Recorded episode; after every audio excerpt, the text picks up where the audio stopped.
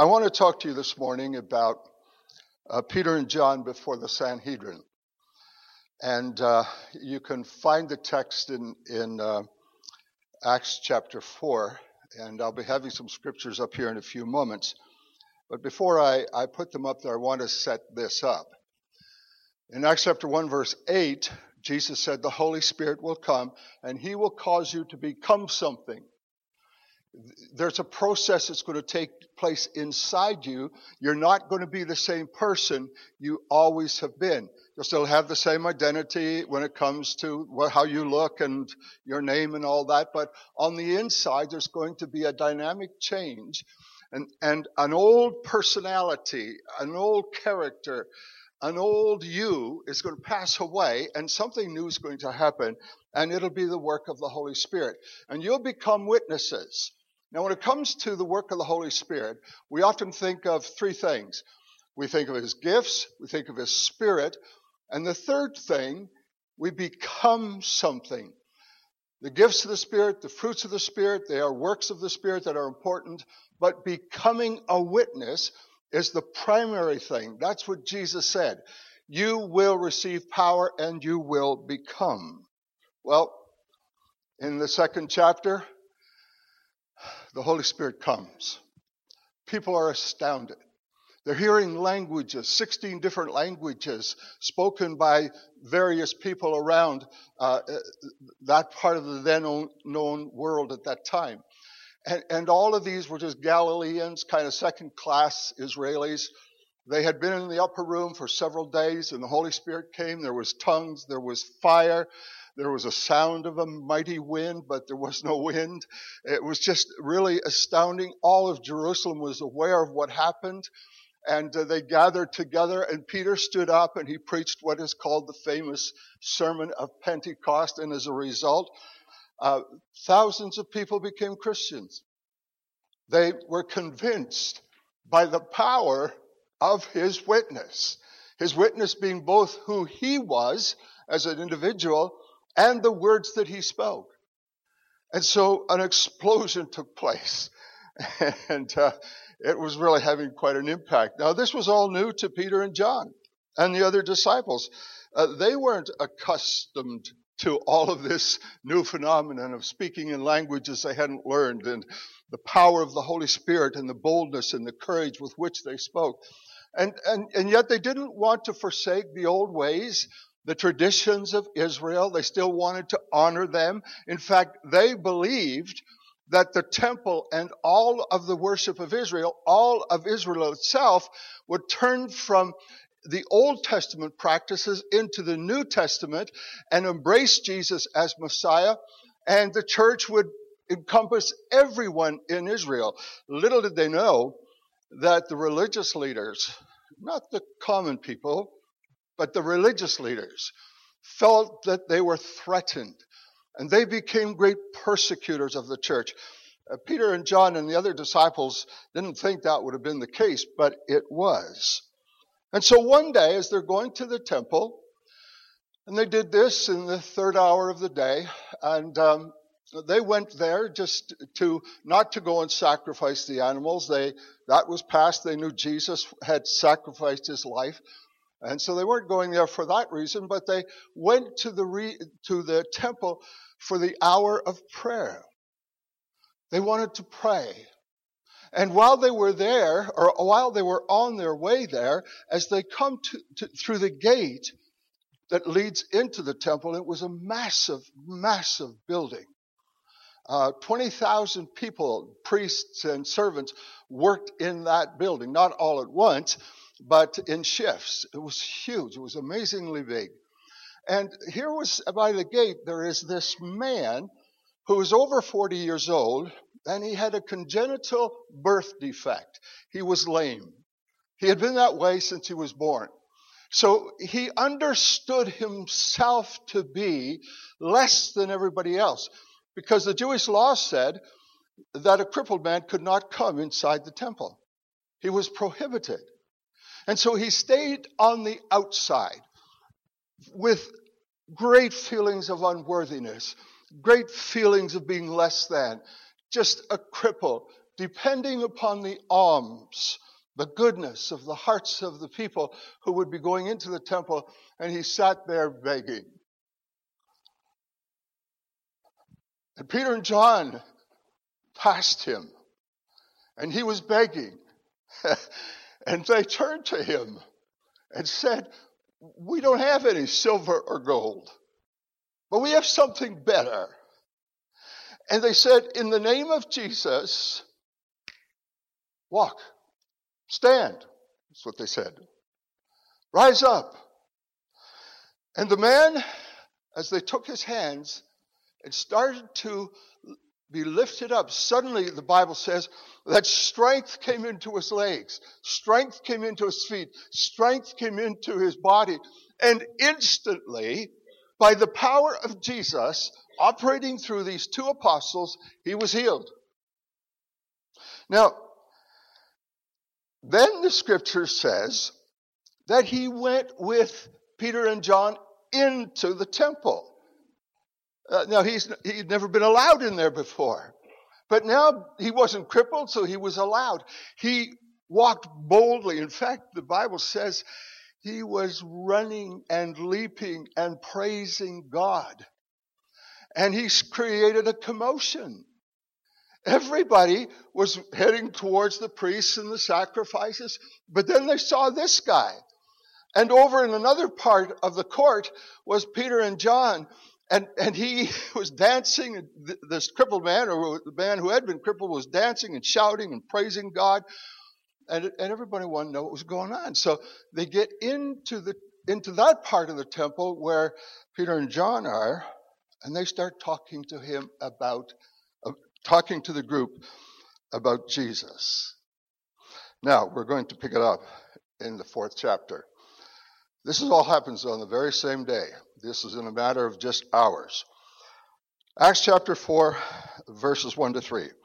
The priests and the captain of the temple guard and the Sadducees came up to Peter and John while they were speaking to the people. And they were greatly disturbed because the apostles were teaching the people, proclaiming in Jesus the resurrection of the dead. And they seized Peter and John, and because it was evening, they put them in jail until the next day. So, in just this short period of time, uh, these men are walking to the temple. A man is healed. They go in, and the crowds are coming. They're shouting and praising, and the next thing you know, they're in jail. Now, the Sadducees did not believe in the resurrection. And it was the Sadducees who were in charge of the temple. Pharisees believed in the resurrection, but they really didn't have authority when it came to the temple. Now, it says that these Sadducees were greatly disturbed. Now, this is the incredible, incredible truth about human, uh, just about humankind and how we think and how we respond. When we feel threatened, even something that is so incredibly evidentiary, such as the healing of a man who they all knew had been at the gate for 40 years, or over 40 years, the Bible says. And in spite of this man standing and praising and leaping, they were concerned because the apostles were preaching the resurrection. Well, what they had just seen was a form of resurrection where there had been death in the legs and the body of this man. Now suddenly he had come to life. He had been transformed physically. And as a result of that, he experienced a whole new understanding of himself. He just went running into the temple like everybody else. Well, in fact, even no doubt faster than everybody else. He laid claim to the place that he had always been prohibited from entering. Now, brothers and sisters, this morning, that's so true of us. The God, the, the God we serve has raised Jesus from the dead. He's alive. Last Sunday at Easter, we celebrated that. But he's no less alive today than he was last Sunday, or he's always been. He's here today. This is just as much Resurrection Sunday as last Sunday was Resurrection Sunday. And resurrection is not confined to a day of the week. Tomorrow is Resurrection Monday. Tuesday is Resurrection Tuesday. Wednesday is Resurrection Wednesday. And Thursday is Resurrection Thursday. And Friday is Resurrection Friday. And Saturday is Resurrection Friday.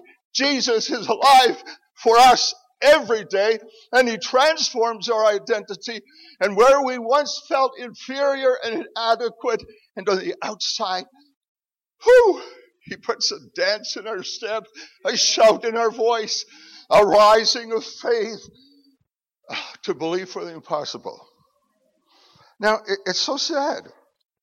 It says they were greatly disturbed. And they were disturbed because of the resurrection.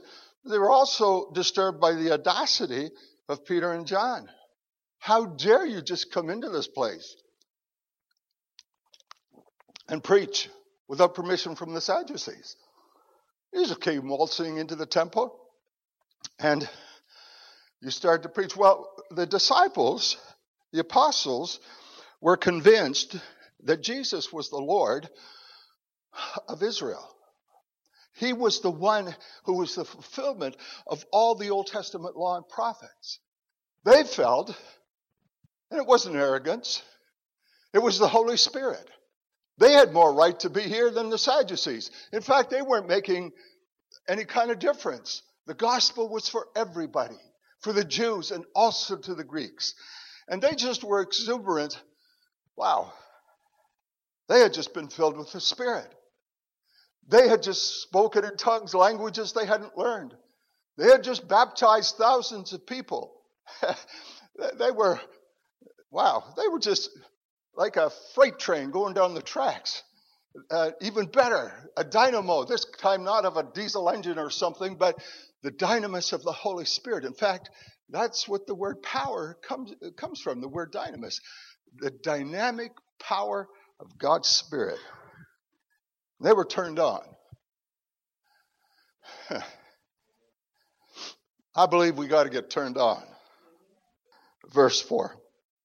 But many who heard the message believed.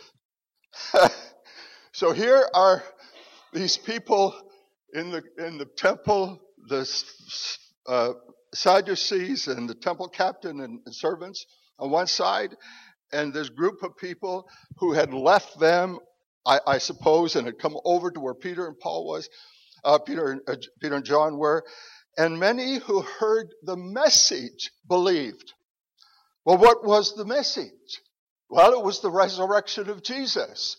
But it wasn't just the fact of his resurrection, it was the evidence of his resurrection in a man who had been crippled for over 40 years, but who's now jumping and praising and leaping and turned on with the power of the Holy Spirit. The witness of the church is definitely the resurrection of Christ. And the evidence is the fruit of that resurrection in us. And the number it says of men who believed grew to about 5,000. Now, the reason it says men and not women uh, is because women weren't allowed into the inner court where the men were allowed. So there was all kinds of women and children who would have believed as well. But 5,000, not a bad service. Kind of powerful. uh, you know, if you could go back into Bible times, and you and, and you could pick a few events that you'd want to be at. It could be, you know, God intercepting Abraham as he was about to slay a son or any of the things that happened. Well, for sure, the cross and the resurrection would be number one on my list and probably yours too. But not too far down the line, this event would have been there. I'd have loved to have been there. I'd have loved to have seen that guy. That very first notable miracle of healing in the early church. That at least that is recorded. And seeing this guy before and after. Anyway, verses 5 to 7. The next day, the rulers, the elders, and the teachers of the law met in Jerusalem. Annas, the high priest, was there, as were Caiaphas, John, Alexander, and other of the others of the high priest's family. This they had Peter and John brought before them, and they began to question them. By what power or what name do you do this? What power, what name do you do this? Well, last Sunday morning, our granddaughter was baptized. It was a beautiful experience. She gave a, very wonderful testimony of how she met Jesus and how that she had been very discouraged in her life because of being diabetic and, and at times had even pondered suicide. And she, she described how she came to Christ, how her life was changed and transformed. And uh, it was just really a moving experience. Now, she's gone away for a couple of weeks, and she asked us to look after her doggie. Her name is Brooklyn.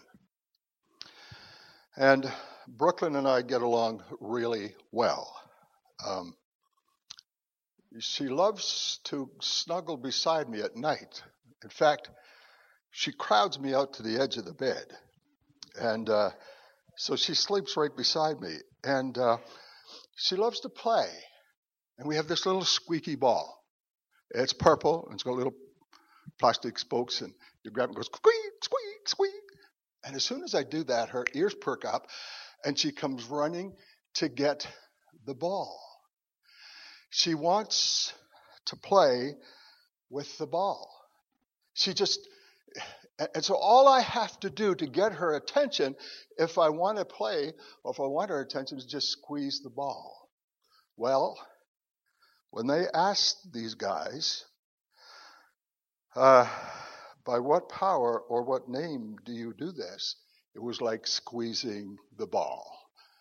They were ready with an answer, ready to jump at the opportunity to share with these men who Jesus was. And then it says in verses 8 to 11, Peter, filled with the Holy Spirit, said to them, We cannot witness, we can't convince anybody of anything. We might win an argument or two, but the church never succeeds in winning the lost through um, debate. It might have its place. Apologetics has its place. We can, we can talk to people who don't believe that there is a God at all. We can talk to them about how could something that was not alive suddenly become alive? How can life come from non life? And raise questions like that, which can pique an interest. Well, maybe there is at least an intelligent design of some sort, if not a, a true and living God.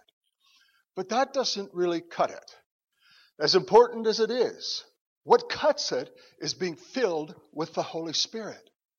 And we never know, whenever we enter into this world of ours, and as we go out of the doors of the church and we live our lives, just what encounters we will have in any given week. But Peter, in answer to the question, what power or what name did you do this? Now, the power and the name were integrally linked. The name is Jesus. And he has the power. He is the power. And wow. So he said to them, rulers and elders of the people. So he, he speaks respectfully, at least for a few lines. If we're being called to account today for an act of kindness shown to a man who was lame, and we are asked, being asked how he was healed, then know this you and all the people of Israel, it is by the name of Jesus Christ of Nazareth. Now, if they'd have stopped there, uh, maybe John was beside him thinking under his breath, up here, you just leave it there.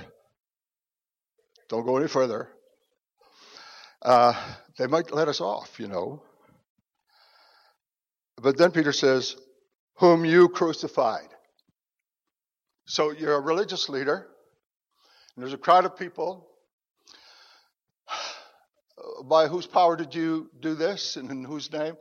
In the name of Jesus, Christ of Nazareth, whom you crucified. Wow. He wasn't winning brownie points when he said that. But whom God raised from the dead, that this man stands before you healed. Jesus is the stone you builders rejected, which has become the cornerstone. Now, uh, that is an actual prophecy from the Old Testament. And uh, in the, the, Greek and Hebrew, the cornerstone isn't like what we would think is a corner of a building. It was actually a capstone, is what came on the top of the building. And uh, so what he was saying was this you build this magnificent building, but then there is a stone that comes on the top that once it is put in place, it holds all the rest of the structure together. It's not just a decorative piece, but it's what gives the edifice its strength. It's what, it's what brings everything together. And Jesus, Jesus, he said, is the capstone. He's the capstone of everything that God began in Israel from the from its, inception as a nation.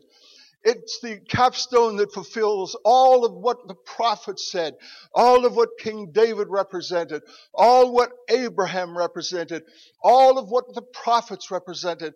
It was a building being put together.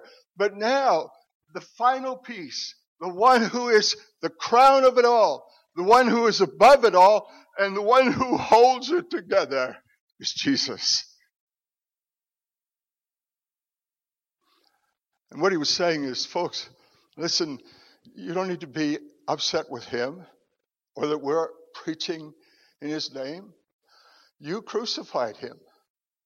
You were the one who rejected him as the chief cornerstone or capstone of the temple of Israel, God's people. And um, he goes on to say in the next verse, verse 12, Salvation is found in no one else, for there is no other name under heaven to mankind by which we must be saved. He uses the word we. So, in condemning them, bringing conviction to them, you crucified him. You rejected him as the capstone, the cornerstone. But you know what? Salvation is for you too. There's nothing that disqualifies you. Nothing from your past. Look at this blind man, or this lame man who's standing before you, healed totally. A total new person. A person who's no longer known as the crippled by the gate, but the one who was healed by the power of Jesus. This one who has a dance in his step and a shout in his voice and a leap wherever he goes, totally transformed. And that's the power that's available to you, not just for your physical body, but for your soul and your spirit. There is no other way. There is no other name but the name of Jesus. And everybody can embrace him. What is missions all about? Why are we going to support missionaries like Tim Watley and the work that they do across the world in people groups that some have never heard the gospel, some who don't even have language in a written, uh, their language in a written form. And that's not just what they do. Those kinds of tribes are becoming fewer and fewer in our world. But there are so many people in so many parts of the world who are lost because they haven't heard the gospel. And whether it is taking us to a place of sacrifice like Tim Watley experienced, or whether it's just being an authentic witness in our schools or our workplaces, there's no, not one group of people who are less important or another group who is more important than anyone in the eyes of God. and he desires that people everywhere would be saved. Verses 13 and 14. When they saw the courage of Peter and John and realized that they were unschooled, ordinary men, they were astonished.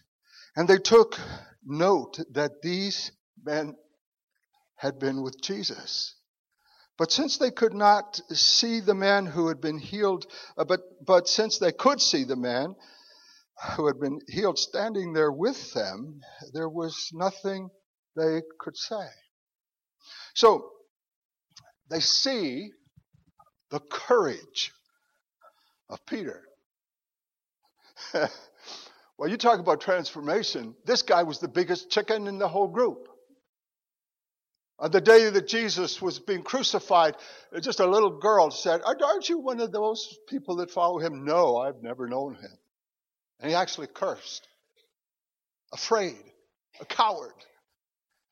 Um, he had seen all the miracles that Jesus had done. He had heard all of the things he taught. But he was inept, he was powerless. The reason was because he had seen it, he had heard it, but he hadn't experienced it to the degree that he would when the Holy Spirit came upon him. And so when they note his fear, no, his courage, from a coward to a brave heart, from a guy who couldn't stand in front of a little girl and say, I'm a follower of Jesus, to a guy who would stand at the risk of his own life and proclaim with unbelievable courage the Lord Jesus Christ, his death and his resurrection, and the evidence that was seen in this lame man who had been healed. Now, uh, and so, if we are called to account, uh, where does it say this? Uh, you crucified him. Um, Oh, yeah. When they saw the courage of Peter and realized that they were unschooled, ordinary men, they were astonished and they took note that they had been with Jesus. Uh, th- this doesn't mean they were dummies, unschooled and unlearned, and not like these were guys who just, you know, had never disciplined themselves to learn or to or to be wise in a in, in a, a, trade or in the ways of Israel or uh, that's not what it meant. They had not been schooled in the schools of the priests. They had not learned the ways of the priesthood or the, ra- the ways of the authority of the temple. So, the, in other words, they weren't clergy. And only the clergy can do the works of God. How dare these guys who don't have a, a BA and a DD next to their, their name uh, dare do this? My father in law came to church one day. He was quite a scoundrel in his time. He lived in uh, Chicago during the Capone days. He was a pool shark criminal. he was a bad guy. And uh, he fled to Canada because uh, he had been in a, he had hit somebody and killed them with their vehicle. And so he escaped to come here. That's my wife's dad. Now, she's very, very passive, very quiet. Um, she didn't get that from her dad. Uh, at least, not her old dad. One day, he came into a Pentecostal church in the town of Mount Forest where they were living. And a man who had been one of my teachers in Bible school, his name was Bill Brown. He was up preaching in a service, and my father in law jumped up in the middle of the message and said, Whatever you have, I want. So kind of messed up the sermon and the schedule of things. He came forward and he gave his heart to Jesus. And in the passage of time, they asked him if he would preach and give his testimony. And so they said, How do you want us to introduce you? Well, just tell them, my name is Gordon Campbell. I have a BA and a DD. Bachelor of Arts, Doctor of Divinity? No, I'm born again and done with the devil. That's what he said. Let me tell you, you have that pedigree behind your name or next to your name. You don't have to have a rev or a bishop or whatever in front of you. If you know Jesus, you have all the pedigree you need. Hallelujah. so you say, I'm not schooled. I've never been to Bible school. I haven't studied theology. I, I don't know a whole lot about history. You, if you know Jesus, that's the criteria. They had taken note that they had been with Jesus.